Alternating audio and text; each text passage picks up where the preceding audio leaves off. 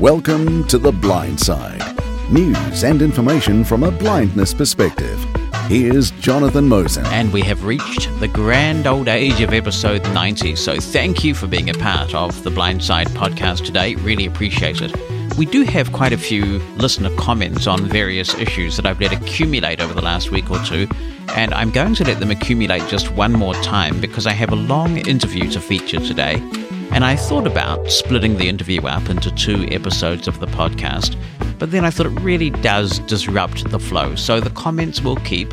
And if you have any comments on the WWDC keynote, on some of the issues we've been talking about recently, you're welcome to send them through. And I promise that next week we'll have a good old catch up and play at least a selection of some of the listener comments that we've received over the last few weeks. Now, you can get your comments to me by dropping me an email, theblindside at mosen.org is the email. You can write something down in that email, or you can produce an audio clip and attach it if you prefer. You may even have some comments on some of the things that my guest and I are talking about, because some of the topics are a bit contentious, I suppose.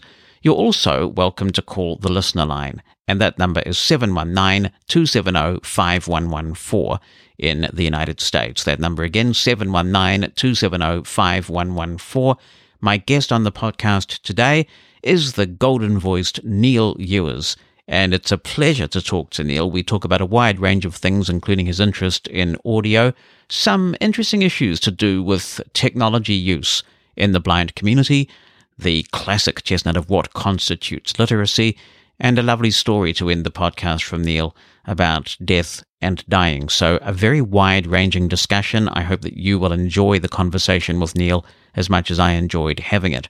Before we get on to that, though, a couple of things to tell you about. First, there is a new book from Mosen Consulting that came out in the last couple of weeks, and it's one of the titles that we've been most often requested to do. It could be one of the most useful titles you'll ever buy from Mosen Consulting. Google is a really powerful tool, and the internet is just jam packed with information. So often, I see people on email lists writing in a really simple request that could be answered within seconds if they used Google effectively to get the answer. And so this book is called The Secret Sauce of Savvy Search, and it runs about two hours. It's a comprehensive look at the way Google search works in 2018. You'll learn all sorts of tips and tricks to narrow down your search results, to expand your search results, to restrict based on date ranges and all sorts of tricks. And the feedback that we've received on this book has been amazing. People really do appreciate having this tool that deals with working with Google. We also cover subjects like using Google Voice Search from your Chrome browser on a PC. If you would like to learn more, then you can head over to the Mosen Consulting website. Just go to mosen.org, that's M-O-S-E-N.org, and choose the store link, or you can go right there to mosen.org slash savvy search. That's mosen.org slash savvy search. The audiobook costs 35 American dollars, and when you make that purchase, you can download instantly and you get it in two formats. You can download one or the other, or you can download both if you prefer. It comes in one big MP3 file, and it also comes in little MP3 files, a whole bunch of them. And you can just import that zip file certainly into my favorite way of reading books, which is Voice Dream Reader in iOS. When you do that, you'll find that you can skip by section, and it really helps to review the material. If you think, now, what was that command he was talking about there when you're sitting in front of Google? Then having a book that is organized by file means that you can bring up the file list even in File Explorer in Windows and choose the file that you want because all the files are clearly labeled and clearly tagged. So you get both of those versions for $35 and an instant download. I am confident it will save you a lot of time. It will make you more efficient with Google. You will be Google searching like a boss and like a ninja, and you can get it right now by heading on over to mosen.org slash savvy search. The other big news I wanted to tell you about was that if you've been listening to Mushroom FM for a while, because it started back in 2010, you will recall that a while ago we had a sister station called Mushroom Escape, which specialized in old time radio drama and comedy, sometimes going a bit beyond that. For example, in 2013, we had some incredible programming which relived the tragic events in Dallas on November the 22nd, 1963, and we played all sorts of radio recordings from that period on that day. And Mushroom Escape has now returned. So if you like good quality old time radio drama and comedy, then tune in. There is a schedule, and the way it works is that there's four hours of OTR programming played every day, and that means that you have multiple chances to hear that four hours every day. There is a schedule, and the schedule is displayed in your time zone, so it makes it really easy for you to find out what is on when. There's a really cool feature on a Saturday, Saturday night at the movies, where you can hear a classic movie complete with audio description. So there's a lot of really good content, and it's not just US based radio drama and comedy either. There's material from the UK, a lot of great stuff like The Goons and Round the Horne, of course, Hancock. They'll all make an appearance over time, and also things from Australia as well. So we're delighted to have this back for you. If you want to find out more, Mushroom Escape is in TuneIn Radio now which makes it accessible on devices like the Amazon Echo and Sonos and many more. You can also go straight to its website. You can go to mushroomfm.com and choose the link for Mushroom Escape on the main menu there, or head straight there, mushroomfm.com slash escape. That's mushroomfm.com slash escape. It's being managed by Bruce Taves, who is taking great care to make sure that the quality of what we put on the air is really good. You know, there's a lot of variation in terms of audio quality with this stuff. So I'm sure you will enjoy it. Mushroom Escape, it is back right now. It's time to hear from this week's featured guest on The Blind Side. Many people are familiar with the golden voice of Neal Ewers over the years. In a variety of capacities, we know Neal in terms of an accessibility evangelist, in terms of audio, music. He's kind of been into a lot of different things. And so it's great to have Neal on the podcast to have a wee chat about his life and his interests. Neal, welcome to The Blind Side. It's a real pleasure to have you here. Thank you, sir. A wee chat we're having. Well, that sounds yeah, lovely. wee chat. Yeah, yeah. You have the last name Ewers, and that intrigues me with all your interest in audio because there's a pretty famous brand of um, what reel-to-reel machine called Uher, right? Are you, you any any connection there? No, it's spelled different. It's U H E R, and I used to have one. And everybody would say, "Oh, is it your? I mean, did you make it? No, I didn't make it."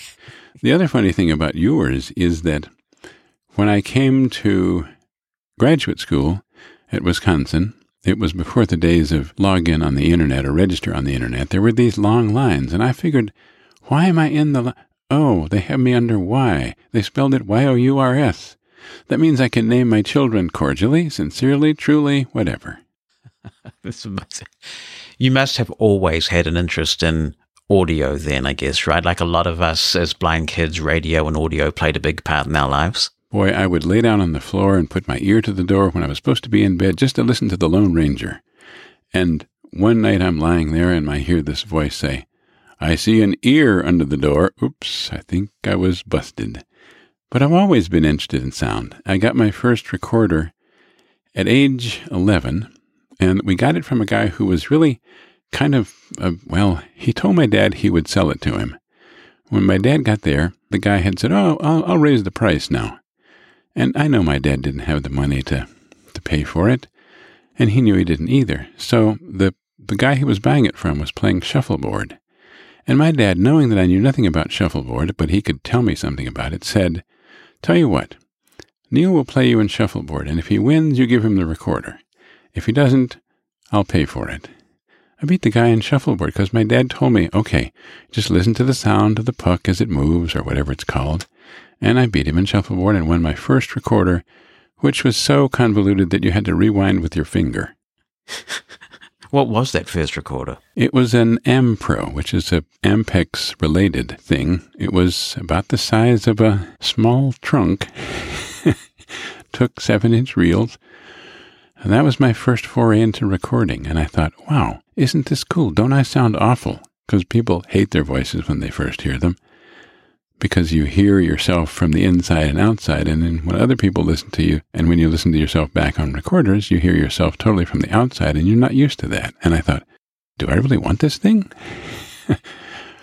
Sound has become my life, starting from then to, oh, I don't know, just buying lots of recorders. I started my recording company, Ravenswood Productions, and actually it was called Dolphin Recording Company. In 1979, dolphins being good with hearing, we thought, oh, well, that would be a good name.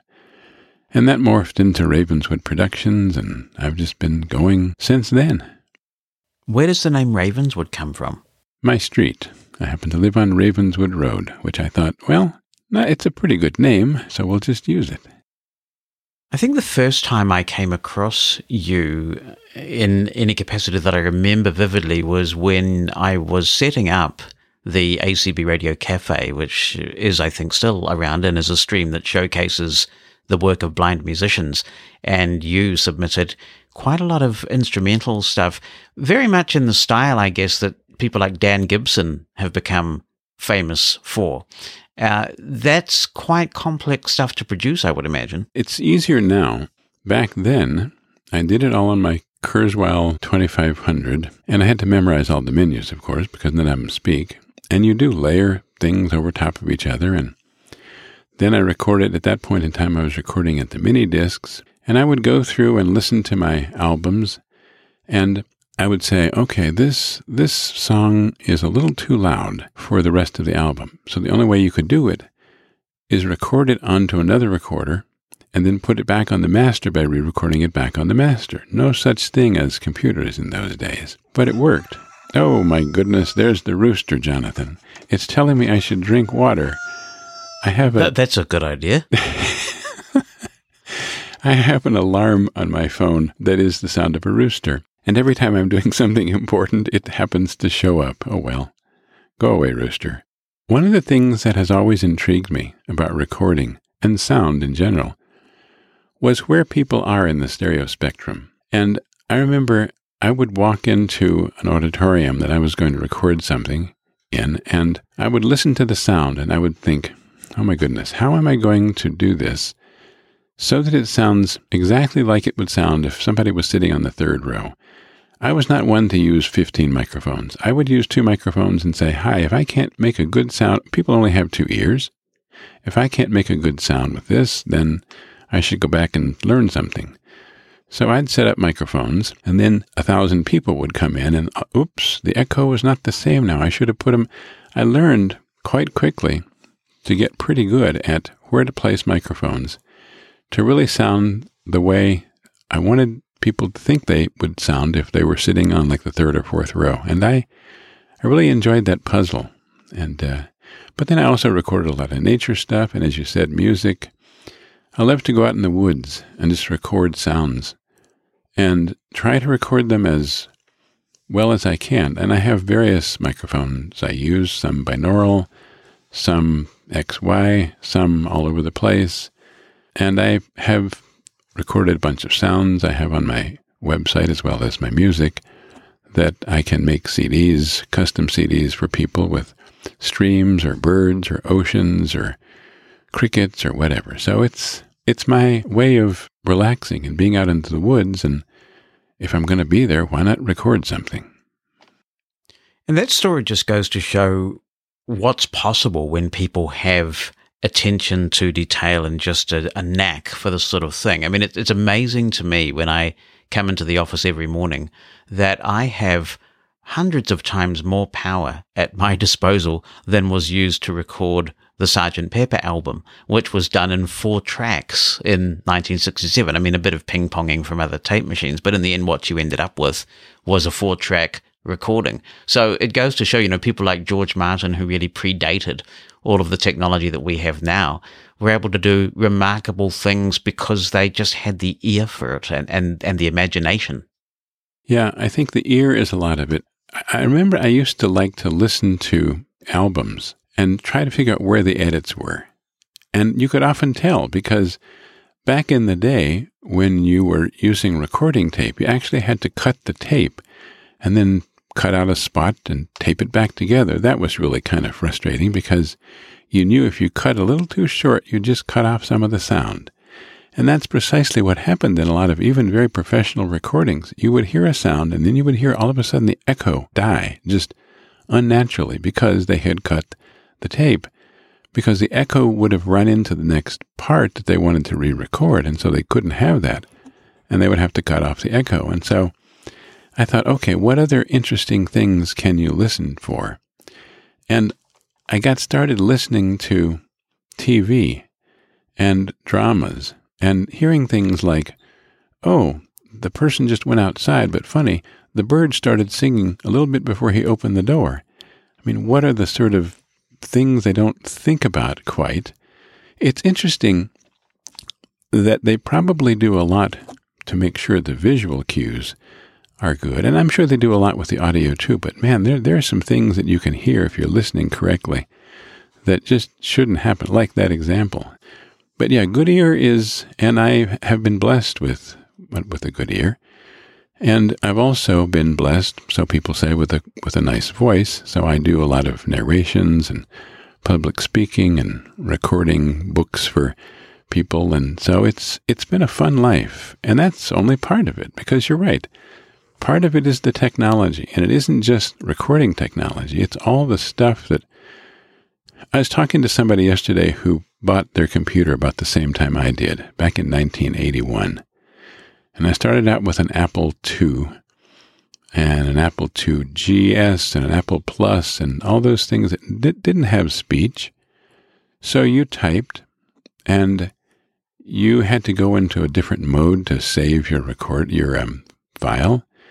And if you were lucky and were in the right place, you heard the disk drives were to save things. If you didn't hear them, you knew that you were, well, I don't know what happened to that. I guess I'll have to do it over. So part of it is how to learn equipment, especially before there was voicing of a lot of equipment, like the iPhone and stuff that, that you can do on the iPhone with voiceover, but and, and Android as well. But back then, what's the order of the buttons on the recorder? Is it play, stop, record, blah, blah, blah? That's the easy part. But what about how do you know whether you're distorted? Or how do you know whether one track is working and one isn't? Or it, there was uh, my Nagra 4S, which was a recorder that a lot of the movie industry used, had so many doggone buttons on it that it was just amazing. But you you had in your head all the things about that recorder. And it strikes me that that's one of the very interesting differences between the way people who are blind learn something and the way people who are sighted do. If you can see, you can look at that recorder or look at most anything, washing machine or TV or anything that you need to operate, and you can see the whole thing. I only have two hands, and I can feel two things at one time. And if I can remember what I have felt over here and over at the right hand side and the left hand side, then I can put it all together and make a picture. But I, I call it the bottom up versus top down. If you're if you're a visual person, you can see from the top down. You have this overview, great overview of things. People who are blind have to really figure out how to discover one thing at a time, memorize where that is, what it does, and then you after after you get to about I remember when I was doing my my Kurzweil menus, I'd I'd memorize the menus and memorize what was here and what was there, and my wife would read them off to me, and I'd sort of memorize them and and then you'd get to the last or the next to the last one, and it would be totally different, and you'd say to yourself, "Oh, if I knew that while I was learning the first bunch." I would have thought very differently about the first bunch because that that last thing just sort of changed what I can do with the first bunch. So it's that sort of learning and relearning and thinking and getting it all in your head. That's a real, it's actually a blessing. My dad said to me once when I couldn't do something or I lost something and something, he said, Neal, life is a puzzle and you just put the pieces together. And that's sort of stuck with me and that's what you do you might get to the end piece and discover all the rest of them are in wrong, and you go back and do it over again. But that was a very interesting lesson to learn. A couple of points there. I think the first one is that it's harder now to do that memorization because we used to have a point of reference with all this technology because the buttons were all physical and analog. And so you could get to a sort of a zero point and count clicks or presses or whatever you have to do. And now you have to be quite careful about that because not all technology does it. And gosh, every time you buy a dishwasher or a washing machine or anything, you've got to be careful about that. The other thing is I think our brains have changed with technology in the sense that we don't remember as many phone numbers anymore because we can just ask our personal assistant to dial them for us once they're in our contacts or, or whatever. So uh, our, our expectations have changed a bit, I think, over the years. Do you think that's true? First of all, menus often wrap. Some do, some don't. And it's nice for sighted people. And it's, it's also nice to some extent for people who are blind. For example, I was working on an app the other day, a physical, a physical device and we were going through the alphabet. And I got to X, and I wanted to go back to A. Well, why would I want to go all the way up through the alphabet? Why would I not want to wrap around to A? And so I can see that that is a trend. But boy, how do you know if you count? What I used to have to do was count clicks. Okay, I'm so far down in the menu, but wait, it's going to wrap. Now, is it where I left off the last, the next time I go into the menu? And each interface just like recorders, but each interface is different. But the fact that a lot of them, well, some of them speak now, especially if you're using things like the iPhone, but there's still stuff I need to use, like my mixer sitting here on my desk, which has a zillion knobs on it. I have to remember what they do, and I have to remember where they're set. As I said earlier, if I were sighted, I could come in and see exactly where they were, but I have to check them each time I want to do something. And yeah, it's um, it is it is a harder world in a sense to deal with. You can you can do a lot more with it than you used to, but it's it's sometimes a challenge to remember all that stuff. Sometimes I would have to turn off a recorder because I knew if I turned it off, all the menus get set back to the top. But yeah, it's um, it's it's it's an interesting thought. To what extent do you think the iPhone with appropriate accessories, you know, some sort of very good external mic that might be made for iPhone or something like that, can replace some of these higher end digital recorders. Are we there yet if you just want to go and do a field interview? Yeah, I think we are. I have a couple of microphones that work very nicely on the iPhone. And if I'm doing a two track, one track or two track or mono or stereo recording, I can do that easily and it sounds very nice. There are microphones I can plug directly in. There are devices that one can plug into one's recorder via USB and have as many mixing channels as one wants, and they have physical knobs, etc.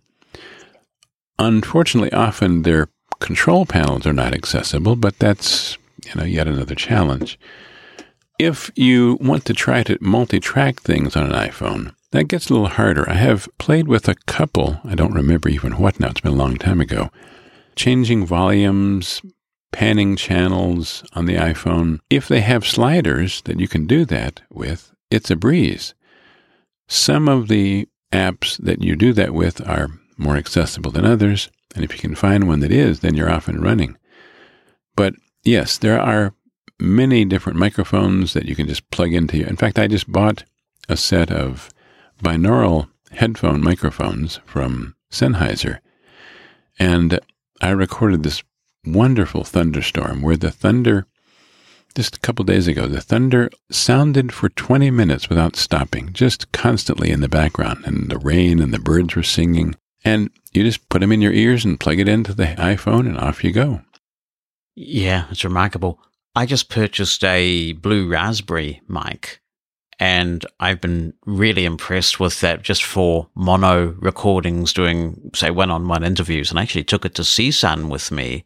And I've had people emailing saying, What was that microphone that you used on those recordings? And that was just using Ferrite, recording directly into Wave uh, on the iPhone and then just editing it on the PC later. So for basic work like that, it's amazing what you can get done on the iPhone now. And with 256 gigs of storage available, you know, you're not going to run out. No, and there's some really nice recording apps out there that are very accessible. I use something called Audio Memos, not to just plug the, the app, but one of the nice things about it is that I can set it up to link to my IP address on my computer. So if I want to download something, I just turn the iPhone on, open the, the record app, go to my computer, plunk in a website, and there are my files. No iTunes, no no nothing. It's it's really kind of nice. Yeah, and there are recorders now that will export to iCloud Drive, which and also on your and, PC, yeah, right. Dropbox, and yeah, so um, Ferrite and Just Press Record do that too. So you've got lots of options, which is nice because we used to have to ask, is there an accessible option? And now the question, certainly in iOS, is well, what's the accessible option that best meets my needs? And that's a wonderful position to be in. Did you learn about your audio just by experimentation? Are you completely self taught, or have you done some sort of courses in audio that taught you a lot of the information you now have? I did most of it self teaching. Along the way, I talked to people, especially when I was doing live recordings and still do some, about microphone placements, etc. I discovered a lot of that myself, but I figured, you know, people do this for a living. Let's. And there's some people I I really respect who who know a lot about that, and um, I did learn some stuff from them. But mostly, it's it's being self-taught. You mentioned that you are doing some narrating. You do a whole bunch of interesting things. You're, you're recording orchestras, you're doing uh, narration, just a, a, wide range of really high end audio related things. With your narration work, I take it that Braille is really important to you then. Well, it would be. Had I not had neck surgery about 20 years ago and it took the feeling out of my Braille finger. And I was amazed that how hard it was to read Braille with any other finger than that which I learned. It just has been wired into my brain to do that, and I have no ability to use it at this point. So one says, So how do you do it, Neal? Yeah, yeah, how do you do it, Neal? when I was in graduate school, I would read books on tape, and believe me, they weren't the quality of books on tape you get now. They were they were well, I grew up in the South, and my readers were very slow, and they would I would have to read 300 pages, and I knew I wasn't going to get there because they and they mispronounced every other word. I had a lovely recording not long ago of Lord of the Rings by the South Carolina chapter of Recording for the Blind. It's all about Bilbo Baggins and Frodo and Gandalf the Grey. And I didn't know Grey had three syllables. But what I did when I was in graduate school, I would listen to a book on tape. I had to take so many notes that I finally figured out okay, I'll get another recorder and I'll dictate the notes into that as I go along. And I got very good at listening to either my screen reader or something I'd pre recorded with correct timing and reading that sort of like a translator does as you, as you do the narration. So it's not Braille it is a little earpiece in my ear, which nobody can hear but me, and I read it that way and speak it.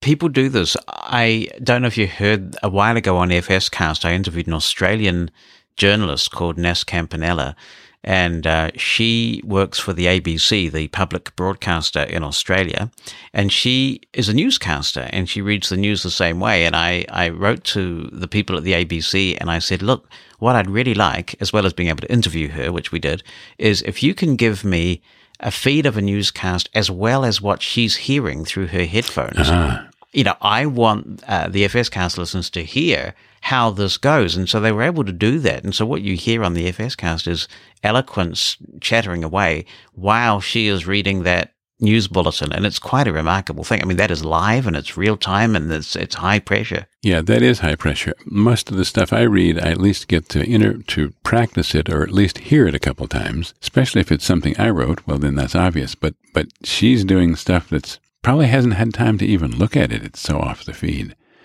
That is an art, and I'm sure there are people who do it a whole lot better than I do. But it's about the only thing I can do now without the use of Braille. The voice, the use of the voice is something that interests me. Um, th- there is so much that can be conveyed by your tone of voice. Uh, you can make people feel at ease. You can convey tension. And you've spent a lot of time teaching people about this, right? About how to use one's voice effectively.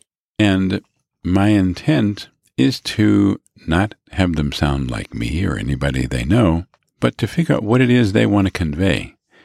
I remember once doing a workshop a long time ago, and I had 20 students in the workshop, and they were asked to come into a room individually. They had not met each other. This was the first day of the workshop. And I had them each record a sentence, same sentence. And then they went into the room as if they were entering the room for the first time, which they were. And the other person would come, next person would come in, and I would record that sentence. And in the classroom, I, I randomized the recordings and played them back. Guess how many people out of 20 people could even recognize the sound of their own voice?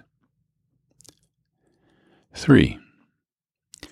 Which says a lot. I mean, how many people who see would not be able to recognize a picture of themselves? And yet, only three people recognize the sound of their own voice, which obviously says they really don't know what they're doing with it, let alone who they are. And it is so important to sound the way you want to sound. For example, I often use this sentence. If I said, and I'm going to say it in a monotone, I don't think I'd ever do it that way. You could say, I don't think I'd ever do it that way, which says, well, I would, but maybe other people. Or I don't think I would ever do it that way. I don't think I'd ever do it that I mean, there's so many different ways you can say that sentence. And I used to be paid to go to corporations and groups and sit and listen to their and record their staff meetings and play it back to them, knowing that I was going to erase the t- recording. And invariably somebody would say, I didn't mean to say it that way. People stand in front of the mirror and look at themselves and straighten their tie and comb their hair, but they don't really think about the way they come across, but they do come across. Even when you're with a person who can see you, how you use your voice to me is so very important. I was once on a bus with a woman who was really upset about something, and I tried to intervene nicely, and she got really mad at me, and she started yelling at me and screaming at me, and and I started talking to her in a very soft voice and very calm voice, and in not very long a time, her voice calmed down. It's hard to yell at somebody who isn't yelling back. So there's just a whole lot of stuff we don't know but can learn how fast do you speak? Where do you intone your pitches? In fact, in some Oriental languages, there is a word that might be said three different ways, but the same word in three different intonations, which mean totally different things, some of which you wouldn't want to confuse with any of the others. So, intonation, speed, volume, whether you you have a nasal voice, and some of that you can't help.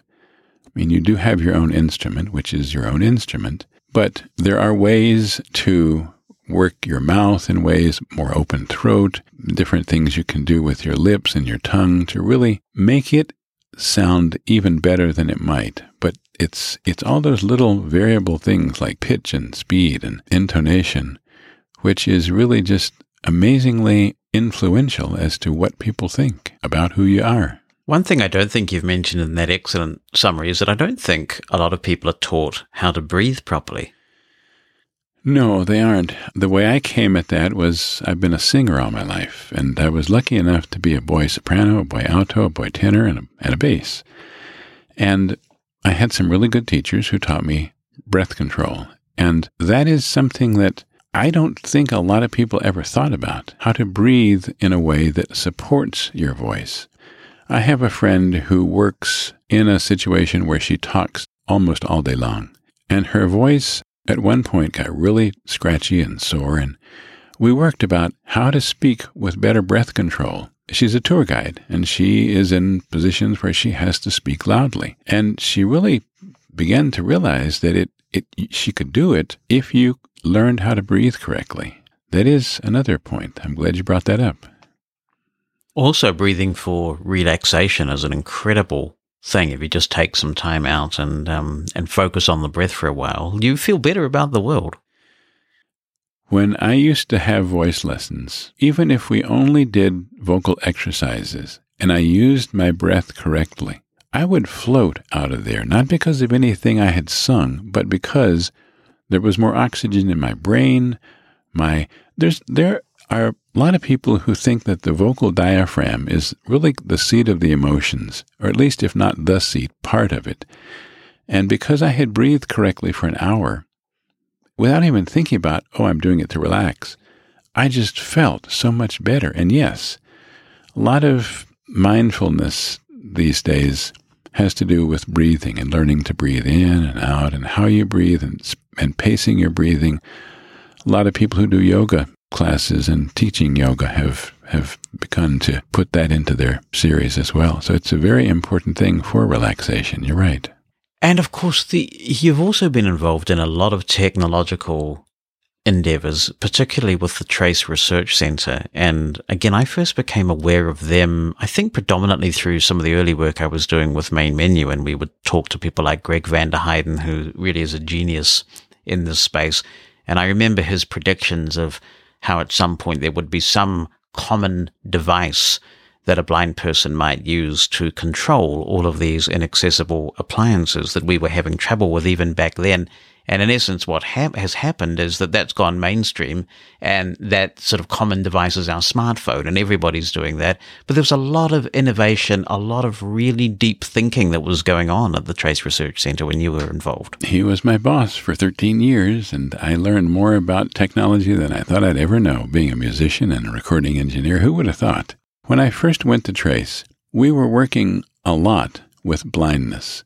How do you make documents accessible to people who are blind? And occasionally somebody would say, well, so why don't you work as much with people with other disabilities? Which we did, but in a different way. And Dr. van der answer would be, if you're in a wheelchair, you obviously have your own situations that you need to deal with, but you can see the page. You might have to use a mouth stick to turn it, or it may take a long time to get it flipped over, but you can see the page. If you're deaf, you have all your particular issues, but you can see the page, or in, in computer age, you can see the screen. If you're blind and you can't see what's on the screen, that's a problem. You may be able to get from one place to another, but having the information given to you in a way that you can understand it is a lot harder than having a person who's deaf sitting and being able to look at the screen, etc. So, my first interaction with him was back in, I think, 1971. He tried to get me to work there, and I was doing something else, but we'd, we'd get together and listen to old synthesizers. And oh, did they sound awful? I one of my when I do my podcast, I'm going to do a show on ancient synthesizers and how far we've come in terms of speech. Now, therein lies a real issue because when we started, Uh, it was, I mean, it was just awful. They would speak and, and I can't even do it. I have a friend who does a wonderful job of being a speech synthesizer, but I'm not her.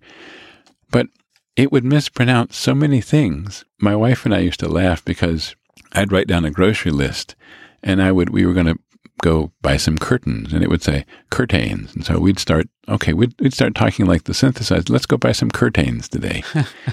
but we went from there to one of the things that I did when I first went to Trace was I was a part of a committee called International Document Design. And we started putting tags in documents. If you had a text file back then, you didn't know how to get from one paragraph to another. You just sort of read from top to bottom, and chances are there were lots of carriage returns and it all wrapped all over the place anyway. So we thought, okay, what if we said, let's put some, like a dollar P in front of each paragraph, and a dollar C for something that was centered, and a dollar T for title. And then you could use your screen reader to change the dictionary to have dollar $P pronounced next paragraph and dollar $H pronounced next heading. And so we would mark up text documents like that. And then the web came along or was coming along, and people said, I know you've been doing this. Can we use this as the first basis for HTML? And so that's basically how HTML got off the ground is the work that we were doing on text markup. And of course, it's gone way beyond that. We also did a lot of work on developing kiosks and how do you deal with touchscreens. And it makes me really appreciate what Apple has done and TalkBack and other things have done.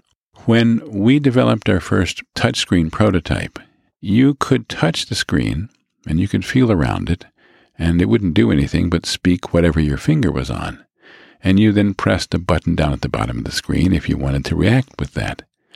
But it took a while for people to remember where things were positioned on the screen. They had to go actually go up to the top right hand corner to touch X button and go down to the middle of the screen to touch Y button, etc., etc. We thought, well, that's okay, but that takes a long time. So we started doing things like let's have this special blind mode, which of course was yet another thing on top of the regular mode, where everything would be on the left side of the screen, and you had a border of the screen. You could run your finger up and down, and it, things would be in alphabetical order. So if you knew you wanted campgrounds, and you were down at the D's already, you knew you should go up. And you got to campground, and you went down to the bottom and pressed the select page, and now you were in the campground menu. Well, then Apple came along, for gosh sakes, and said, What about swiping? And oh my goodness, everything changed because for people who don't know, the iPhone and TalkBack on the on Android, I can find things on the screen by just touching them. If I know where they are, I can go put my finger on them. Or I can just start moving my finger from left to right or right to left, and it goes to the next item, the next item, the next item. And it doesn't matter where my finger is or where things are on the screen. It just gets there in terms of your swiping. And then you double tap to go to it. And that that was an amazing leap forward. But yeah, working at Trace, we were sort of in the forefront of, of lots of things that have come to pass. And you mentioned things being done by third parties now. There was a time when we were working that people just really complained about why don't third parties do this? Why is it that, that somebody has to do a, a blindness device like a Victor Reader Stream or a, a Bookport or any of those other things that can be used by people who are blind, but you pay a lot more for them because they're not nearly as many of them produced. And slowly, third parties like Apple and Google, and now I do not want to say her name because if I say Alexa, She's going to. Yeah, oh, yes, you'll set the world off, yes. oh, she didn't do a thing. She's sleeping. And all of a sudden, people started saying, but these aren't developed the way the blindness apps were. It's harder to use. It did, I think, take a while for people to say, okay, if I want third parties to develop things for me and, and have off the shelf software, I have to recognize that not everybody thinks like a person who's blind. And there will be differences. One of the biggest problems we had at Trace was cross disability solutions. It used to be so hard because people of one disability would say, No, no, no, no, you can't do it that way. I can't use it. No, it has to be X because that's what I'm used to. Well, no, it won't work for other disabilities if we do. And that was really a hard thing to, to get across. But that's what we spent a lot of time doing. We developed voting machines. We actually developed the postal kiosk that's in a lot of post offices today. And all from that first attempt at, at using a touchscreen. Who would have thought, even as much as 10 years ago, that a blind person could put their finger on a touchscreen and it would say something? I mean, think of it. That's a far cry from push buttons to do things or not having any speech at all. And that not only would it say something, but you could react with it. Good Lord, have we come a long way. You were talking about those initial attempts to provide formatting information in documents, and I didn't realize that Trace was doing that because that's the nomenclature, the, the, the, the, methodology that Braille Edit adopted, of course, from raised dot computing. And that was the first time that I was really able to produce a beautifully formatted document. And it was kind of geeky and kludgy and things, but man, if you remembered those dollar commands, you could produce a really nice looking document and send it out to the dot matrix printer. Command centered um, word processors, even before Braille Edit, I had one. I, it didn't speak, but you did the same thing. You put in those dollar $P, dollar $C, whatever.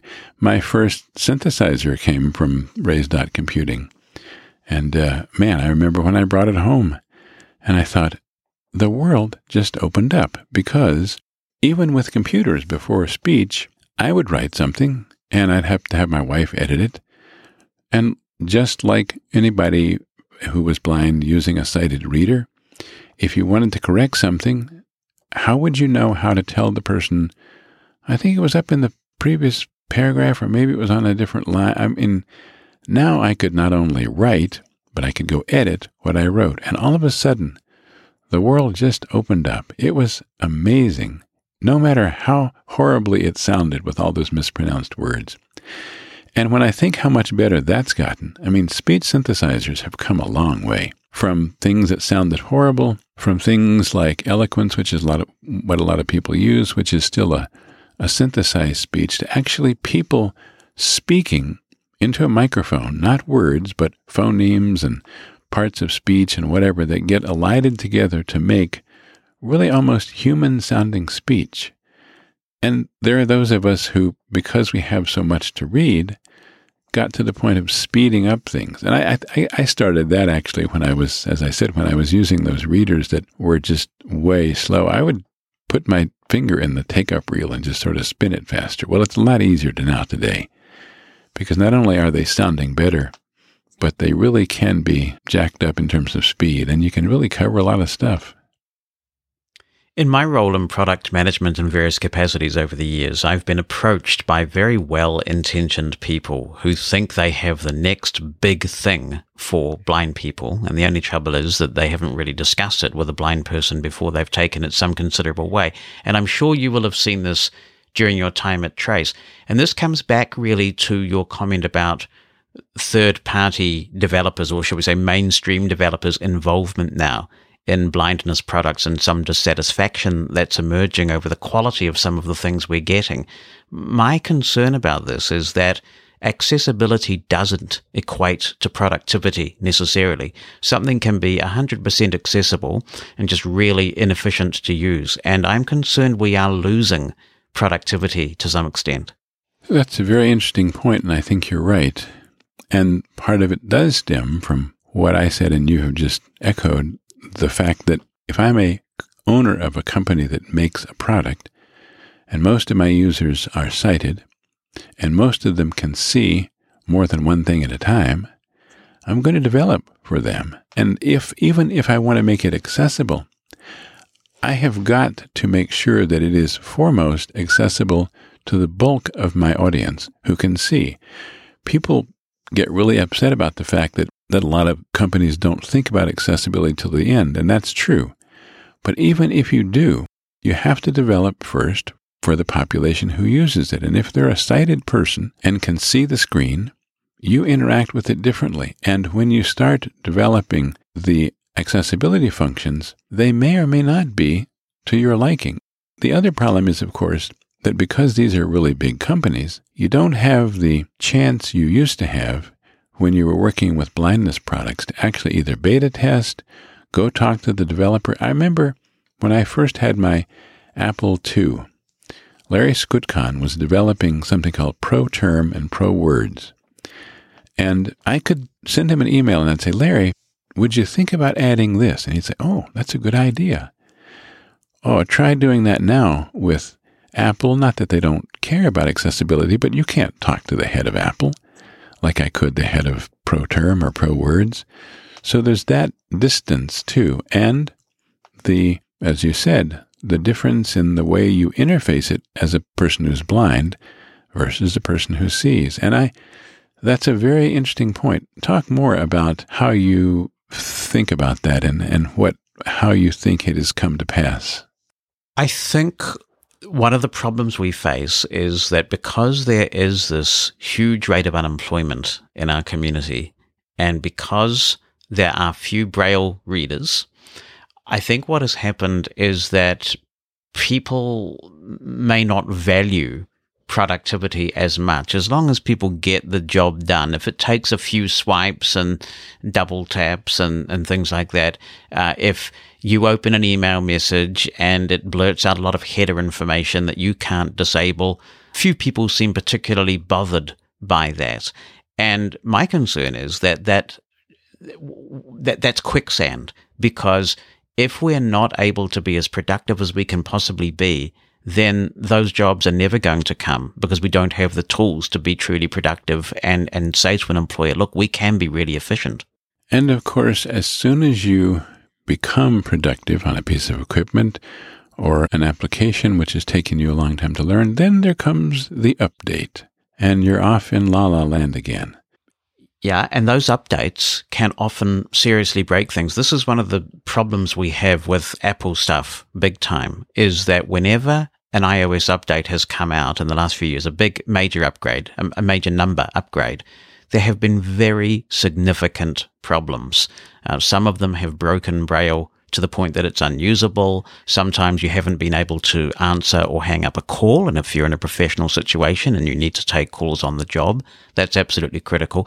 And we are expected to somehow sort of sit back and be grateful when if those problems actually affected the majority sighted audience, it would be in the front page of the you know, newspapers until it was addressed and people would be complaining that they can't get their job done.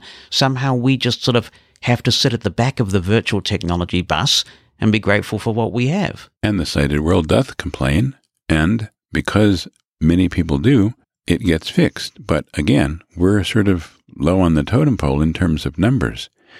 But I want to go to something else you brought up, and it relates to Braille when you said that very few people these days read Braille. That's a really big issue to me because what we have are people who have learned the language orally but know not how to write it, because they haven't grown up reading or writing Braille and learning how to make the letters and stopping to spell words and stopping to say, oh, this is the part of speech that does X, Y, and Z. I get emails all the time from people I talk with who sound very intelligent, but their emails are just atrocious because they do not know how to write. Now, I suppose one could, if the teacher made one, use the speech synthesizer in the learning process to go spell words and read letter by letter, but people aren't going to do that if they can be quicker in reading two or three or five or seven hundred words a minute. So, what happens to a society of people who are blind, who are unemployed, but who, in for all intents and purposes, and I mean no disrespect to this, illiterate because of the language they do not know?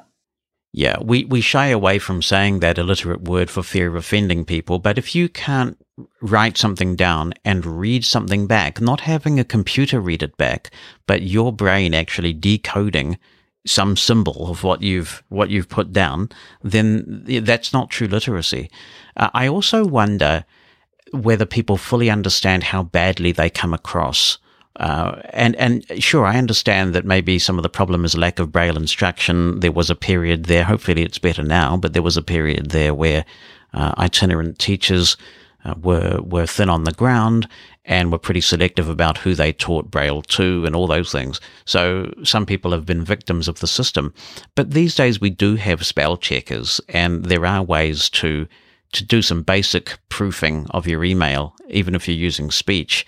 And I just wonder whether people understand how how it affects people's perceptions of them when they send out such badly constructed email. Yeah, I don't know. Or do they have any choice? Don't we all have the choice to press F7 and check our spelling or whatever the whatever the key is in our particular app of choice? We do have a choice of spell checking, but if you don't know the language, you could have something happen that happened to me, although for, for a different reason. We were writing up Christmas carol words a number of years ago to sing at our Christmas carol party. And I checked the speller, and things were fine. And we were singing the Christmas carol, Hark the Herald Angels Sing. And we all were singing along in four part harmony until we got to the point where Instead of saying, risen with healing in his wings, the text read, risen with helium in his wings. And I th- thought, okay, that's, that's one way to do it, but that, you see that, who would have come across that if they really didn't know the word? But yeah, you can do some strange things with spell checkers. But you're right. I don't know whether people know how they come across. And there's a, there's another facet to this, which is controversial, yes, but there are people who think that because people haven't learned a language, that that affects the plasticity of their brain. Because if you learn a language, for example, when I was in school, we used a slate and stylus. People are going to say, What the heck is a slate and stylus?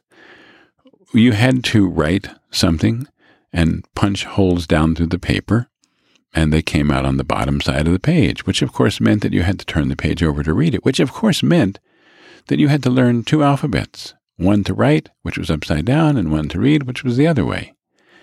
That sort of, and, and, and learning the parts of speech and learning spelling, those sorts of things work the mind in ways that give people certain kinds of abilities, perhaps, that we don't even think about if we don't have that. And I don't, I don't know how much to put credence in that, but it is a thought that learning a language, especially learning it bimodally, because if you learn by speech synthesizer, it is like learning to hear somebody talk. If you learn Braille, you are learning tactily as well as audibly.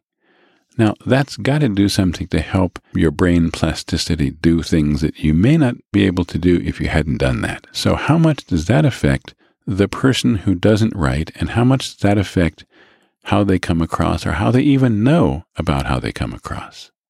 I've read a lot about neuroplasticity lately. It's um, a fascinating subject. In the last five or six years, I've read a lot about the brain and, and the mind and the body in general. And it's encouraging to me to know that the latest research indicates that it doesn't really matter what age you're at. People used to think when you were a kid, if you didn't do all these things then, then your brain was kind of stuck in this pattern for the rest of your life. But it's never too late to do things that encourages neuroplasticity in your brain. Well, I'm a good example of that in that I am actually losing hearing in my left ear. Not very good for a recording engineer, a person who needs his hearing to get around, and a musician, eh? Not only am I losing hearing, but the pitch is changing. So I hear very few low frequencies in that ear now, and the sound of musical notes are one pitch, one step higher in that ear than they are in the other ear. Now, how I ask you, is a person supposed to play music? And how is a person supposed to find his way around if things don't even sound like they are where they're supposed to be? And what's interesting, this has gone on for several years, and what's interesting is the brain has said, okay, little by little, Neal, I'm going to help you out. If you wear headphones and you isolate each ear, yes, you're going to hear one pitch in one ear and one in the other, and it's going to sound like, well, it's not going to sound good. But if you take your headphones off, I know that you don't hear the same pitch in your left ear that you do with your right ear, but I'm going to trick you into thinking you do. The brain has remapped itself to sound good. Same thing with lower frequencies. My left ear has lost a lot of lower frequencies. So if I'm standing by my refrigerator and it's on my left, it is mostly low frequencies. But in the beginning, I heard the refrigerator on my right because the left ear couldn't hear the low frequencies. I heard the reflection of the low frequencies in my right ear. So the brain said over the past years, well, we can deal with that too, Neal. We can remap things and make you hear those sounds in your left ear as well. And by gosh, it did. So, no, we're not too late to learn that and to have that happen. That is an amazing. It just, neuroplasticity is just, well, what can I say? I mean, where would I be if I couldn't do music and couldn't do, re- and I'm back to doing everything the way I had before. So, what can I say except the brain is an amazing thing? Yeah, it, it really is. I wonder if, if I can just broach with you the question of this the, the digital divide um, that I see emerging, and it's not just an economic thing, although I wouldn't want to underplay the economics of um, blindness technology, which does exclude a lot of people, uh, and and there's some public policy uh, issues that come up there. But I'm more interested in the fact that um, I've become conscious, particularly over the last few months, on our blind blindside community that we have that there are a lot of people who have bought iPhones, especially because they have they understand intellectually the life changing nature of this technology, but they struggle with it. They don't enjoy using it. They don't particularly find it intuitive, you know, and a lot of not just younger people, but I think it's typically younger people don't understand how excluded and troublesome a, a lot of people are feeling in about this, uh, about, about touchscreen technology and mainstream technology. Um, to give you an example, I'm astounded when I look at the stats, when, when we look at the blind side, we can see where people are listening from around the world. We can't identify individuals, of course. We can see uh, where, where people are listening from by country, and we can also see what people listen with. And I think if you combine all the different smartphone options, they are probably a majority, but by far the single most used player is the Victor Reader Stream still. And that surprises me because after all this time, iPhone has been accessible for nine years now still a lot of blind people feel that they're better off with one of these specialized blindness devices. And when I ask them why, sometimes it's because it has physical buttons. Uh, sometimes they just like something separate to carry around so their battery doesn't drain. But these, you know, the, the, the iPhone is a convergence device. Uh, it does all these things. And yet a lot of blind people still don't feel they can use it as their primary device. You could probably have as many answers for that as there are people who have them. Maybe part of it with some people has to do with spatial awareness, because I know people who find it really hard to swipe on the iPhone or to to go to the top or the bottom left corner or the whatever. And these are the same kind of people who, when I was working with them on computers, and you would say, press Control Q, and it would take them 10 seconds or even 15 or 20 seconds to find Control Q on their keyboard. I'm going to take this in a different tangent in a sense because I think part of the problem in the blindness community often is how people are raised, how their parents either help or hinder them get a sense of who they are and how far they can go.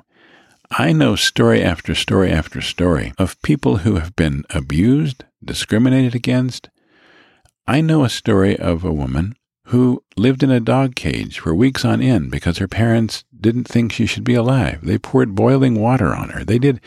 And of course, that's the extreme. But if you have parents who don't give you the incentive to do something, how much does that affect your ability to think about new things? And I think that's a lot of it.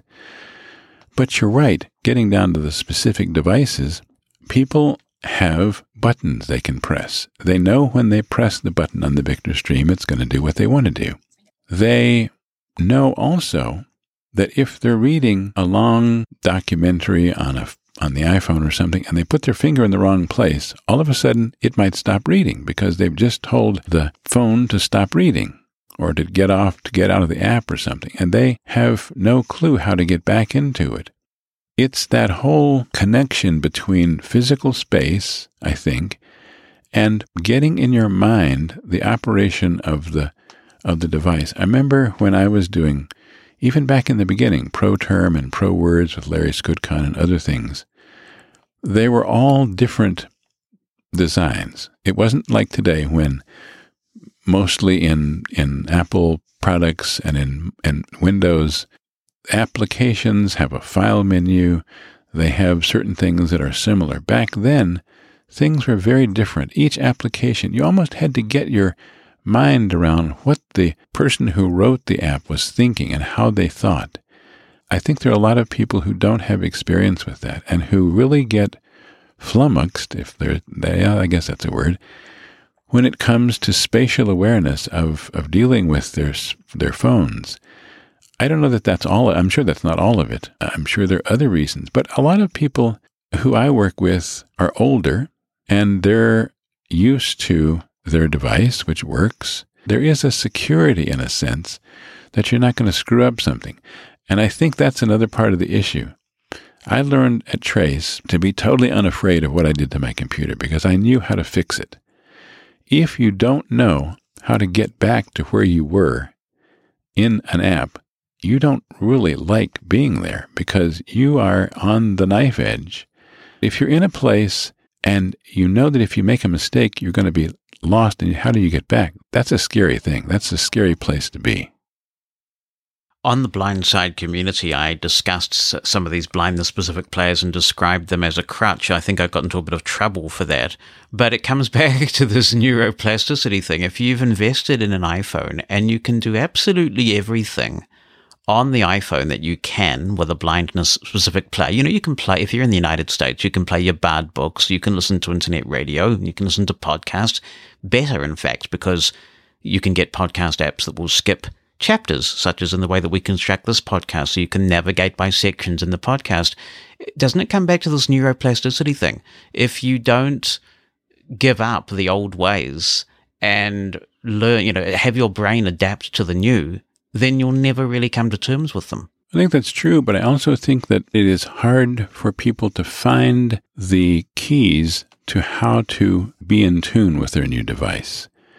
I know a number of people who probably would, if you said, Would you like to take a course on how to use your iPhone really effectively? They would take it because they really aren't comfortable with the fact that they don't know how to use it. And once one gets comfortable, yes, I think then you need to work with it to have the brain plasticity sort of say, okay, this is this is your comfort zone now. But I think a lot of it is a couple things. I think when I was growing up, I'm sounding like my father now. When I was young, if I wanted to know how something worked, I had to go figure it out. I had to read a manual, I had to talk to people. I think there's also a thing now not necessarily just in the blindness community, but I notice it more there. Lots of people, I don't think, and I'm going to get some flack for this, and obviously I'm not talking about everybody, but I think there are people who don't have the drive to go figure things out on their own. And because of that, and even if they do, where do you find the answers? Google is my friend. YouTube is my friend. I, if I don't know something, I go look. But if, if I don't do that, and if I don't know how to use something, and if I'm afraid to try to figure it out, because what if I'm going to break? I'm going to. I might break my iPhone. I mean, there's that fear. How do you get beyond that to the point where you can do it enough to have brain plasticity take over? So you left the Trace Research Centre, I guess, what to pursue what you really love. Is that basically the size of it? You kind of took the big plunge and um, did what you really love full time. I left Trace in 2006, I think, and did more of what I wanted to do. I um I got much more back into recording. I also got much more into technology consulting on a much broader scale. And it was stuff that I wanted to do and not stuff that just Trace happened to be doing.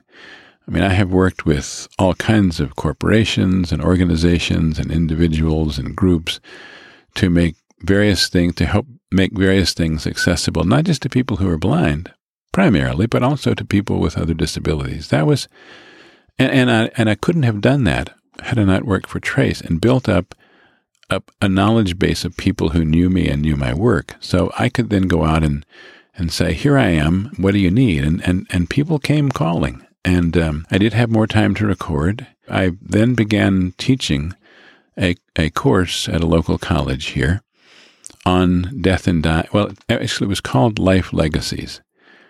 We, the students, worked with people who were in hospice, and they told the people's life stories, and the students told their life stories.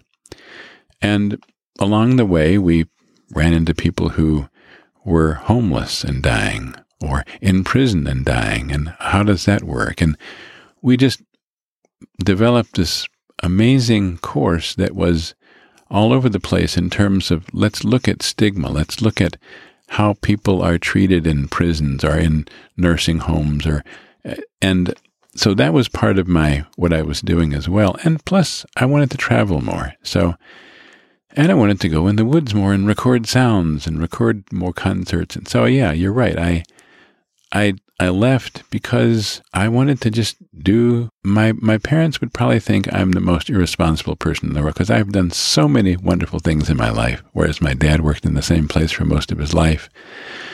But man, life can be fun if you think about it as a puzzle. I am a very curious fella. I like to learn about new things. And I like to see if I can while I'm learning, teach people. And I think I, that's one of the things that happened in our class. I think I learned as much from my students as I taught them. I mean, they were people from all walks of life, people who had been abused, people who lived in poverty, people who were totally unable to grasp the fact that, that, that they weren't correct in, in everything they said. And it's just, for me, life is just a whole lot of fun. And I get, I get up every morning and I think, I wonder what I'm going to learn today. There's nothing worse than getting up in the morning dreading whatever job you have to go to, right? And so there are challenges in living the dream, but um, boy, it, it, it, it's wonderful to be able to get up in the morning with a spring in your step and and also knowing that what might happen today could be just completely different from all that occupied you yesterday. And sometimes life throws you a curve and you think, wow, I never thought about that. And sometimes you think, good Lord, how do I deal with that? I'm sure I'm not like that every morning. My wife probably will tell you that some mornings I get up and I might be a little grouchy. But every day is, is a fresh day and, and good things can happen. And if bad things happen, you figure out how to deal with them. But yeah, that's a, that's a good feeling. I often say to people that waking up in the morning and being blessed with another new day is kind of like pressing control with N in your word processor. You know, you've got a blank document and it's up to you what you write on that day. Yep, you are right about that. Control N. I've got to pursue this. What, what got you interested in the subject of death and dying? Because it's something that the Western world seems to like to ignore most of the time. And I mean, we, we know for sure we're all going to die, right? And yet it's something we don't often talk about. To really answer that question, I need to tell you a very poignant story. One of the stories I have on my website is about trips that my grandfather and I used to take to the apple orchard when I was about 11 or 12. He showed me one day a special tree, a tree that he'd climbed when he was a boy. He told me it was his very favorite tree and that his grandfather had shown him this tree, and it had been in that orchard ever since. When I got to the tree, I climbed the tree, and I kept saying, Grandfather, how high did you go? Where did you sit? But there was no answer. Finally, I reached a place that really seemed comfortable to me, and as I sat there and leaned my head against the trunk, I realized that the part I was leaning my head against had become really worn, and the part where I was sitting on also. And I thought, I bet this is where my grandfather sat. And I said, Grandfather, is this where you were? But there was no answer. Finally, I climbed down from the tree and went home to grandfather's house, and there he was sitting on the front porch. And I said, Grandfather, where did you go? He said, Oh, I knew you could find your way back. I just figured you might spend all day in that tree. In the fall, my mother told me one night that my grandfather had gone away.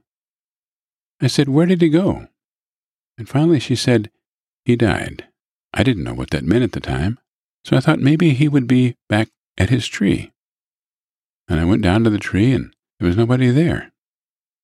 It was pretty cold that winter, and I didn't go out.